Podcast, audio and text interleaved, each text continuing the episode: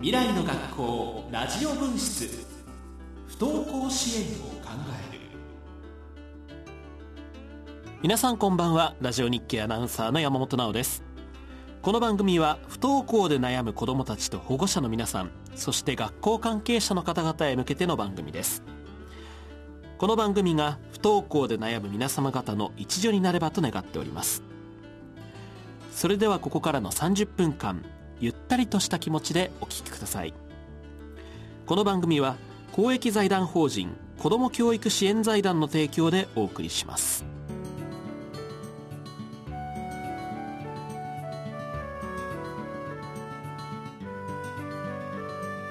未来の学校ラジオ分室不登校支援を考える。改めましてラジオ日経アナウンサー山本直です。未来の学校ラジオ分室不登校支援を考える。この番組は不登校でお悩みの皆さんに少しでもお役に立てればというラジオ番組です。毎回専門家の講演や子どもたちの声などを紹介しています。今年度最後となる今夜は不登校の先にある未来叶えた進学就職の夢と題し4月から進学就職をされる東京大使学園の卒業生の方にお話を伺います。今日はお二方スタジオにお越しいただいています。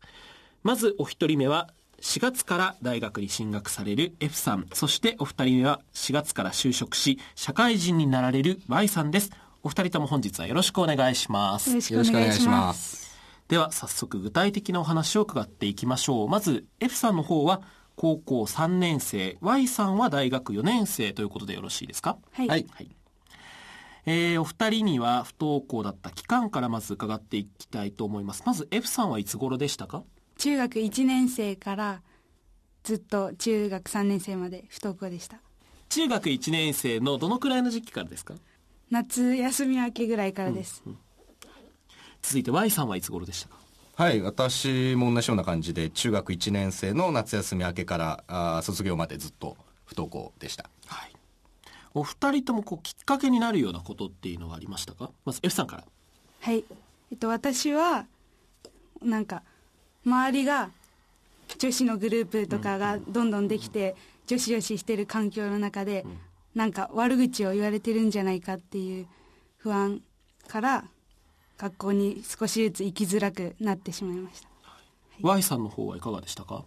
はい。私の場合は、まあ、あの一言で言うと過労みたいな感じで、中学校に上がって、えーまあ、中学校の部活だ勉強だっていう新生活にもう全力で臨んでいたら、うん。はい、まあ、だんだんだんだんもう疲れもたまるし嫌になることも多くなっていくしっていうところでこう心と体が、まあ、いわばぐちゃぐちゃみたいな状況になったのが不登校のきっかけでした。い。ざこう不登校になってしまったっていう時はお二人ともどんな気持ちでしたか？まず F さんから。うん早く外に出たい。新しいところでもっと活動したいっていう楽しみたいっていう気持ち、楽しいところに行きたいという気持ちはありました。割と早い段階から。あった、はい、ありました。Y さんの方は？はい私はなんかこう道から外れてしまったっていうような気持ちが大きくて、焦りだとか中学校に通えていない自分に対して自己嫌悪を抱いたりだとかっていうのは、はい、そういうのがありました。お二人とも東京大使学園の OB だったり OG だったりということなんですが不登校になってからどれくらいでこう東京大使学園に通い始めたんでしょうか？えー、っと中学1年生の後期から不登校になって、はい、中学2年生の初めの頃までずっと家で不登校の期間を、うんうん。うん、で中学2年生から東京大使学園を見つけて通うようになりました、はい、さんの方は？はい、えまたあの F さんと同じになってしまうんですけれども、はい、私も通えなくなってから、えー、半年後なので、うん、えー、中学2年生の、えー、春から東京大使学園に通いました、うんはい、通いやすかったですか？東京大使学園は。はいとてもフレンドリーな仲間と先生方で、うんはい、すごい、まあ、毎日楽しかったです。Y さんの方は？はい。もう本当通いやすくてあのー、不登校っっていうことが特殊なことではなくて、うんうん、みんなあ、まあ、何かしらの理由で学校に通えなくなったりだとか、うん、通いづらくなってたりっていうそういった環境でこうなんか自分が特殊な存在になることがなかったので、はい、そこはもうすごく通いやすさの一番の点だなというふうに思ってます。うん、自宅からだいぶ距離のあるところにお二人とも通われてたと思うんですけど、はい、電車で通ったりとかっていうのは大変だったんじゃないですか？東京大使学園も各地に何個かキャンパスはあるんですけども、はい、一番自分に適した環境だったので1時間かかってしまうんですけれども、選びました。少人数制でなんか変に気使わなくていいっていうか、また仲間外れとか他人の目をいっぱい気にしちゃったりしないような、なんだろう少人数制がやっぱ合ってるなって思ったので選びました。お話をちょっと先に進めて高校への進学について伺っていきたいと思うんですが、はい、高校への進学を意識されたのはお二人ともどれくらいの時期からでしたか？私は中学3年生の夏休み明け後半ぐらいからそろそろ高校のこと考えないとって言って先生と相談して考え始めました。Y さんの方はいかがでしたか？はい私は中学3年に進級したくらいだったかなと思います。高校進学をこう目指すにあたって一番不安だったことっていうのはお二人とも何でしたか？私は一番中学校の3年間分の授業が全く追いつけていなかったので、うんはい、学力が一番不安でした。Y さんの方は？はいまた同じですね学力。まあ高校に行くだけの学力があるのかももちろんなんですけど、はい、高校に行った後勉強大丈夫なのかなっていうようなその先の不安もありました。大使学園の中で、まあ、あるいは外ででもいいんですけどそれを解決していくのはどういうことをやっていったんでしょうか？まずじゃあ Y さんの方から。普段からあの勉強の時間が設けられているので、はい、そこで問題集解いたりだとかっていうことはまあ、コツコツと日々行っていました。F さんの方はいかがでしたか？はい私は東京大使学園にあるワークを片っ端からというか解いてみたり、はい、先生方にやボランティアさんに教えてもらったり、うん、あとは冬季講習で塾に通って、バーって追い詰めて勉強しました。結構こう短い期間の間にたくさん勉強してたのは大変だったんじゃないですか？とても大変で もう最後は疲れるぐらい頑張りました、まあ、高校もたくさんあると思うんですけどお二人がこう高校を選ぶにあたって選んだ基準みたいのがあれば教えていただけますか、うん、一番はその東京大使学園に通ってる仲間が一緒に進級するっていうことが大きいんですけど、はい、あとはその系列の高校の先生方が時々授業を教えてくれたりしたのでまた進級した時も知ってるっていうその先生方が知り合いだっていう何自分が通いやすい環境っていうので、やっぱその系列の高校を選びました、はい、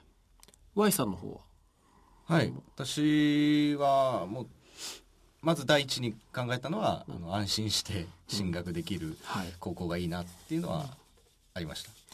そのあたりのことに関して東京大使学園の先生方っていうのは結構相談に乗ってくれたりとかっていうのはありましたか？はいそうですね。相談すればもちろんあの乗ってくれますし、うんうん、私の場合は結構自分でどんどん調べちゃったので。ああなるほど。周りの人から比べたらあまり相談の回数は多くなかったかもしれないですけど、もちろんあの、まあ、毎日のようにご相談してる、えー、子とかもいましたし、はい。はい。まあ、そういった環境はもちろんあります。エピさんの方は？はい。私もたくさん先生に質問して、まあ、自分で調べることもあったんですけど、はい、やっぱ合ってるところを見つけました、まあ、その後高校にこう進学されたんですが高校での勉強っていうのは大変じゃなかったですか？いざ東京大使学園とは違う環境に通われることになると思うんですけど高校は大変じゃなかったですか？大変なことが一個もなかったといえば嘘になりますけど、うんはい、私があの進学した高校は入学前から少しこう勉強する機会があったりだとか入学後もまずは中学校の勉強を復習してみようってところから始めていったので、まあ、はい、私が不安に感じてた学力面に関してはもう全然、あのー、特に大きな問題もなく、スーッとこう入学して、勉強を始めることができたっていうような状況でした。はい、えっと、私が進学した高校は習熟度で学力別に授業があの教えてもらえたので、はい、もうその辺は不安がなくもう先生方も全力でサポートしてくれたので、もう不安は打ち解けて勉強集中して頑張りました、はい、この後4月以降なんですがまず F さんは大学に進まれて、えー、Y さんは就職して社会人になられるんですが F さんは大学でどんなことを学ばれる予定ですか？私は看護学科に行って看護師になるために勉強します、はい、それは何かきっかけがあったんですか？それは中学1年生の頃に私が実際に入院を経験して、はい、そこから不登校も経験してでそれそこで抱えた不安って実はなんか入院してる患者さんとかも同じような不安だとか心配を持っているんだと思って、そういうような患者さんたちはいっぱいいるんだと思ったら私も何か経験からなんかしてあげられるんじゃないかっていう支えたいっていうそのその一番苦しんでる本人のそばでいてあげて支えられる看護師になりたいってすごい思ったからです、はい、えー、就職される Y さんはどんな仕事に就かれるんでしょうか？はい。えーと、私はあの地元の県庁に就職をします、はい。えー、就職先は子どもの頃から描いていた夢と同じものでしたか？はい私はまあ小さい頃から、ま、家族の影響もあって警察官を目指して、えー、いてで、まあ、それと、まあ、同時にあの地元愛っていうのがあって、まあ、地元のために尽くしたいっていう気持ちはもうずっとあってで、まあ、大学でまあいろいろ勉強やったりだとかいろんな人の話聞く中で、まあ、地元を尽くすまあ、職業として警察官もちろんあるんですけれども、はい、まあ、それとはまた違ったアプローチで、まあ、県庁職員としてももちろんその地元に対してこういろんなあことができると、えー、いったところで地元に尽くしたいっていう、まあ、住民の方々に尽くしたいっていうような職業にこう就きたいと考えてたので、まあ、まさにもうそのままストレートですね。はい、ということで、えー、今日は叶えた進学就職の夢ということでお二人に来ていただいているんですが番組のホームページにお便りが届いているので、えー、こちらをご紹介したいと思います、えー、ラジオネーム松さんから。十数年前のことです。学校に行けなくなって数ヶ月くらい経ったある朝洗面所で歯を磨いていると父が背後から「俺にもそんな時期あったから」とぼそっとつぶやきました。目を合わさずにぶっきらぼうに鏡越しに言われた言葉でした。その後学校に行けるまで数ヶ月かかりましたが、今考えるとあの言葉がきっかけになったのではないかと思っています。ということです。ありがとうございました。ということでお二人にも伺いたいんですが、まあ、不登校の状態から抜け出す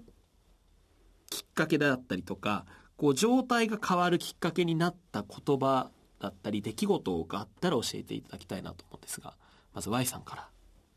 えっと、私の場合は、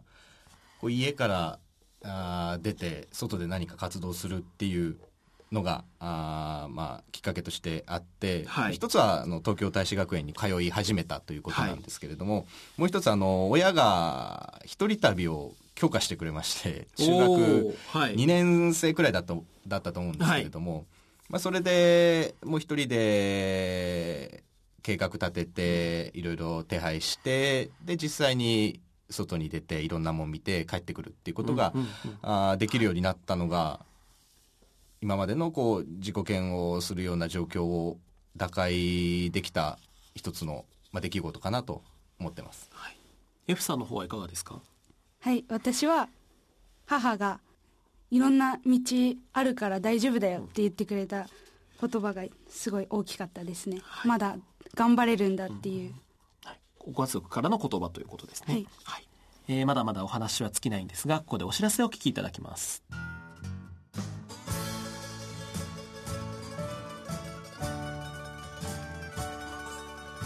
ここで公益財団法人子ども教育支援財団からのお知らせです。3月に東京大使学園で開催される催しのお知らせです。お申し込みくださればどなたでも参加いただけます札幌校第10回親の会不登校でお悩みの保護者のためのサポートプログラム。3月24日13時から。今回のテーマは不登校からの進学について高校進学を見据えた学校復帰です。なお同じ24日の10時から学園の説明会も開催します。埼玉校学園説明会3月20日14時30分から。東京大使学園に関する説明のほか個別の相談も承ります。名古屋校学校復帰を支える親の会3月24日10時から。今年度開催した会のダイジェスト版です。保護者の交流会も行います。続いてプロの漫画家の環境漫画と第9回環境教育ポスターコンクールの受賞作品を一堂に展示する企画展環境漫画と子どもたちのお知らせです。3月2日から12日まで神戸環境未来館エントランスホール。3月17日から24日まで IPU 環太平洋大学岡山駅前グローバルキャンパスにて開催しています。どの会場も入場無料です。ぜひお出かけください。詳しくは番組のホームページをご覧ください。未来の学校ラジオ分室。不登校支援を考える。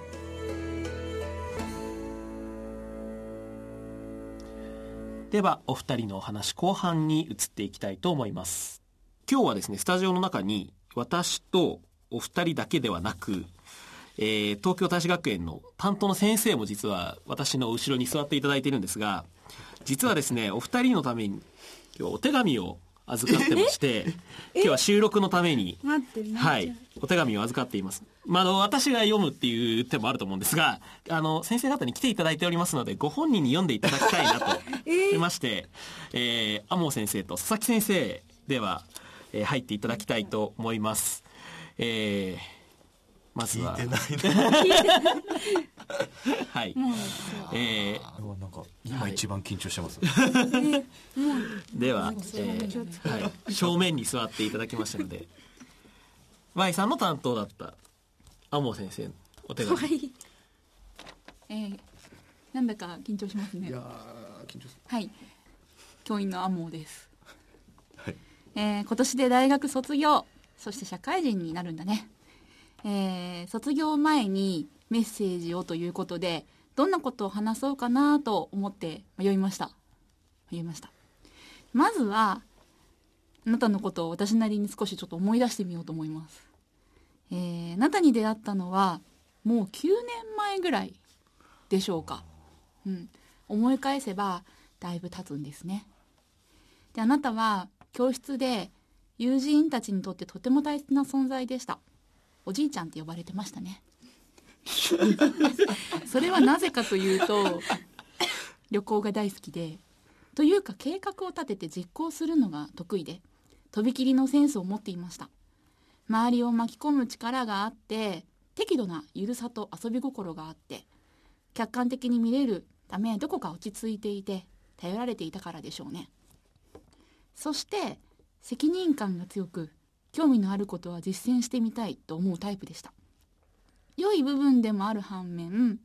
自分の気持ちと体とがついていかなくなる時もありいかにマイペースになるか妥協するかが中学23年生の時のあなたの目標でした。とても覚えています。高校進学の時は私たちの心配をよそにだいぶ自信のついてきたあなたは新しい環境にチャレンジしていきました。大学受験でも夢に向かってチャレンジしていました。大人になっていくあなたを見ると心配もあるけど誇らしくも思っています。人は失敗しながら成長していきそして糧として前に進んでいくものだと思っています。あなたを含め卒業生たちが前に進んでいる姿を見ると私も今大使に通う現在の小中学生と向き合うヒントをたくさんもらっています。ありがとう。最後に改めて大学卒業おめでとう。そして社会人1年目に突入、はい、回り道することもあると思うけど今を輝き続けてくださいね。そうしたら過去も未来も変わっていくことと信じています、えー、東京大師学園天尾文子です。ということで天尾先生から Y さん宛てのお手紙をまずは読んでいただきました。続いてですねえー、あ今ちょうどお手紙を渡していただきました。いかがですか？今もうちょっと緊張されてお手紙がもう。なんかあだ名を暴露されると思ってなかった。おじいちゃん。最近はあのお父さんって呼ばれてるので若干若干はい若返りを。はいじゃあ若返っていただいて。続いては佐々木先生入っていただいて F さん宛ての手紙を読んでいただきたいと思います。はい。はい、はい、東京大使学園の佐々木です。知ってます？はい。F さん。高校卒業おめでとうございます。と F さんと初めて会ったのは私が、えー、1年目の時なので中学3年生の春頃に会いましたね。会ったばかりには謝っていることが多かったイメージでなんかいつの間にか「ごめんなさい」が「ありがとう」になっていって F さんが笑顔になることでみんなを笑顔にしてくれていた気がします。よく私の電話番号の電話の対応のモノマネも 披露してくれてましたね。毎週火曜日の朝に朝活と称して本気でハンドボールを一緒にしたのもとっても楽しかったね。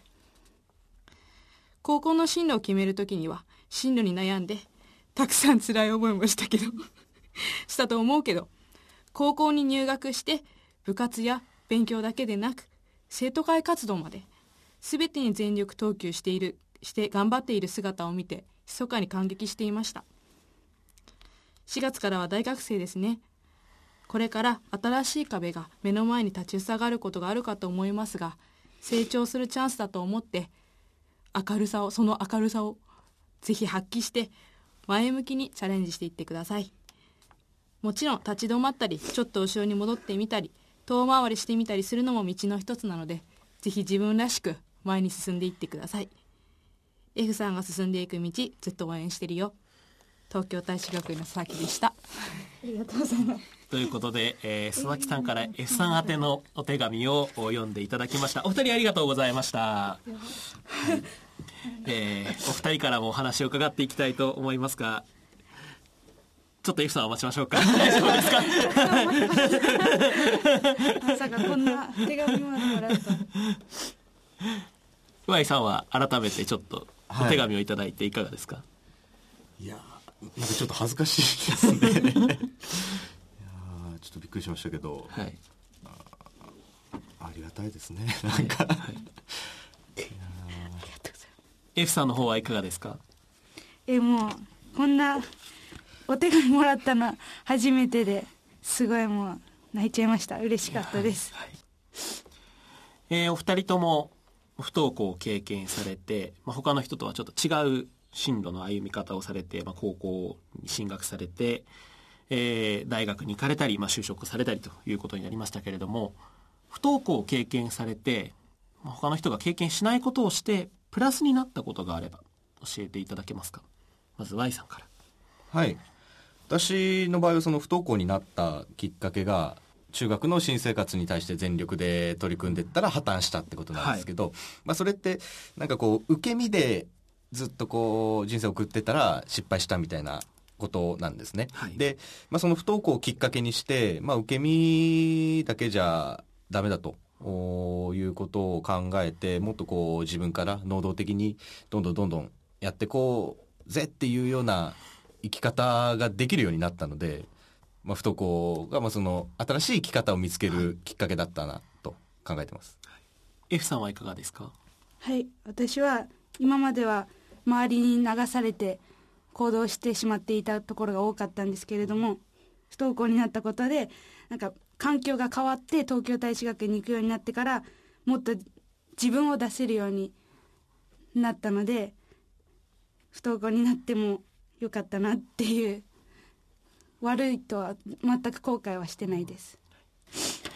えー、この番組はですね、えー、不登校でお悩みのお子さんだったり、保護者の方とか、まあ、教育関係者の方に聞いていただいているんですが、えー、最後に、え、聞いていただいている皆さんにお二人からアドバイスですとかメッセージをお願いできますでしょうかまずは Y さんからまあ、私の経験が元になってしまうのでちょ皆さんの状況に合うかどうかっていうのはちょっとわからないんですけれども、はい、私はまあ不登校になった時に道から外れてしまっただとか周りとちょっと違うようになってしまったっていうのがすごくマイナスな気持ちとしてあったのでで、まあ、結局その後大志学園に通って高校通って大学通ってってやっていくうちに別に道から外れたってもう何ともないと人は人を自分は自分っていうふうに、まあ、考え方が変わったので。まあ、もし何か今こう道から外れてしまっただとかっていうふうに考えてる方が、まあ、いらっしゃったとしたら、まあ、もう全然それはそれでいいじゃないと。もうオフロード行こうぜっていうような、まあ、そんな気持ちで、えーまあ、アドバイスになるのかどうか分かりませんけれども、まあ、そういったことはちょっと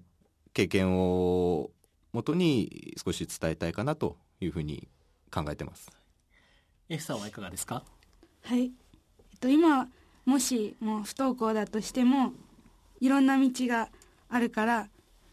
まあそういう期間もあっても大事だと私は思うんです、はい、だなのであのちゃんと自分の道用意されてるんだから自信を持ってこれからも進んでいってほしいなって少し思います、はい、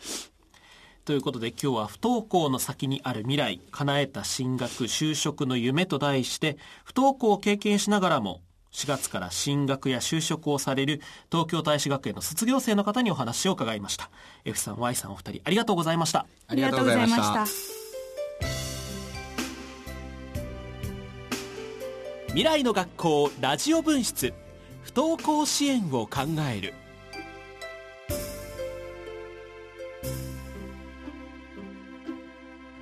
今回の番組はいかがでしたでしょうか？さて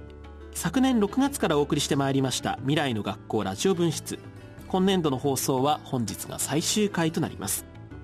これまでお聞きいただきましてありがとうございました。不登校でお悩みの方保護者の方教育関係者の皆様に少しでもお役に立てるお話があれば幸いです。番組では引き続き不登校で悩んでいるという方皆さんの身近に不登校で悩んでいる方からのご意見ご感想などをお待ちしています。番組のホームページにあるメール投稿フォームからお願いします。皆さんからのご意見ご感想は今後の番組作りの参考にさせていただきます。今後の放送については番組のホームページでお知らせいたします。それではまたお会いする日まで。ここまでの番組進行はラジオ日経アナウンサー山本直でした。この番組は公益財団法人子ども教育支援財団の提供でお送りしました。